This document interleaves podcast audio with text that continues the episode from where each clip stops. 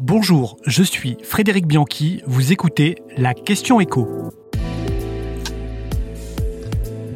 Que fait le gouvernement pour enrayer la baisse de la natalité au plus bas depuis l'après-guerre? En mai dernier, Emmanuel Macron a tiré la sonnette d'alarme lors d'une réunion à l'Elysée. Le nombre de naissances est en forte chute et il faut stopper l'hémorragie. Il a même demandé à son bras droit, Alexis Collère, de faire remonter au plus vite des propositions, car la situation devient vraiment urgente. Ce jeudi, l'INSEE a annoncé une nouvelle baisse du nombre de naissances, moins 7,2% sur les 8 premiers mois de l'année 2023, c'est-à-dire 35 000 bébés de moins par rapport à la même période en 2022. Depuis 2011, la chute est même considérable. On était à 830 000 naissances par an il y a 12 ans. On va peut-être tomber sous les 700 000 cette année, du jamais vu depuis 1946. À ce rythme-là, ce n'est plus qu'une question d'années avant que le nombre de décès dépasse celui des naissances. On parle de 2026. Mais pour trouver des solutions, encore faut-il en comprendre les causes. Et les démographes sont un peu démunis face à ce phénomène qu'ils appellent le baby crash. Ce qu'on peut dire, c'est que l'âge moyen de la maternité ne cesse d'augmenter. On est passé en deux décennies de 29,4 ans à plus de 31 ans. Et c'est d'ailleurs auprès des jeunes femmes âgées de 25 à 34 ans que les naissances reculent le plus. On peut citer l'allongement de la durée d'études, des mises en couple plus tardives, le désir de se stabiliser dans sa vie professionnelle avant de devenir parents. En bref, on fait des enfants plus tard, donc on en fait moins.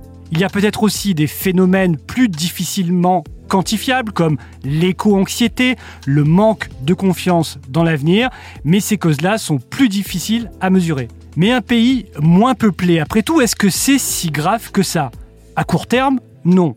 Mais sur la durée, ça peut avoir des conséquences économiques majeures. Ce n'est d'ailleurs pas un hasard si de nombreux pays comme l'Italie ou la Corée du Sud multiplient les politiques natalistes. Car moins de naissances, c'est à terme un marché du travail qui se contracte, donc moins de richesses, moins de redistribution, mais c'est aussi un déclin sur le marché immobilier.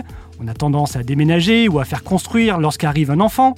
Mais c'est bien sûr et surtout un système des retraites en déséquilibre profond car ce n'est pas avec nos cotisations vieillesse que nous préparons nos retraites, mais avec nos enfants. Alors certes, on ne fait pas des enfants pour des raisons économiques, bien sûr, mais nos choix de vie ont des conséquences économiques qu'on peine souvent à mesurer. Et face à ce phénomène, le gouvernement est un peu démuni.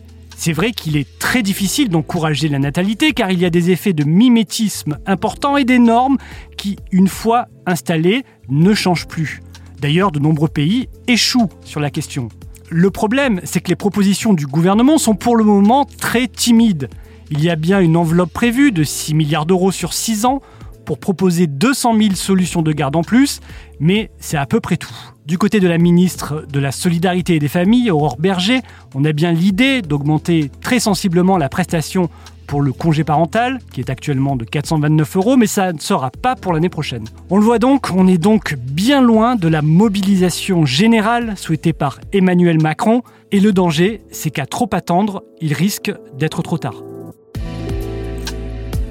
Vous venez d'écouter la Question Écho, le podcast quotidien pour tout comprendre sur l'actualité économique. Abonnez-vous sur votre plateforme préférée pour ne rien manquer et pourquoi pas nous laisser une note ou un commentaire. À bientôt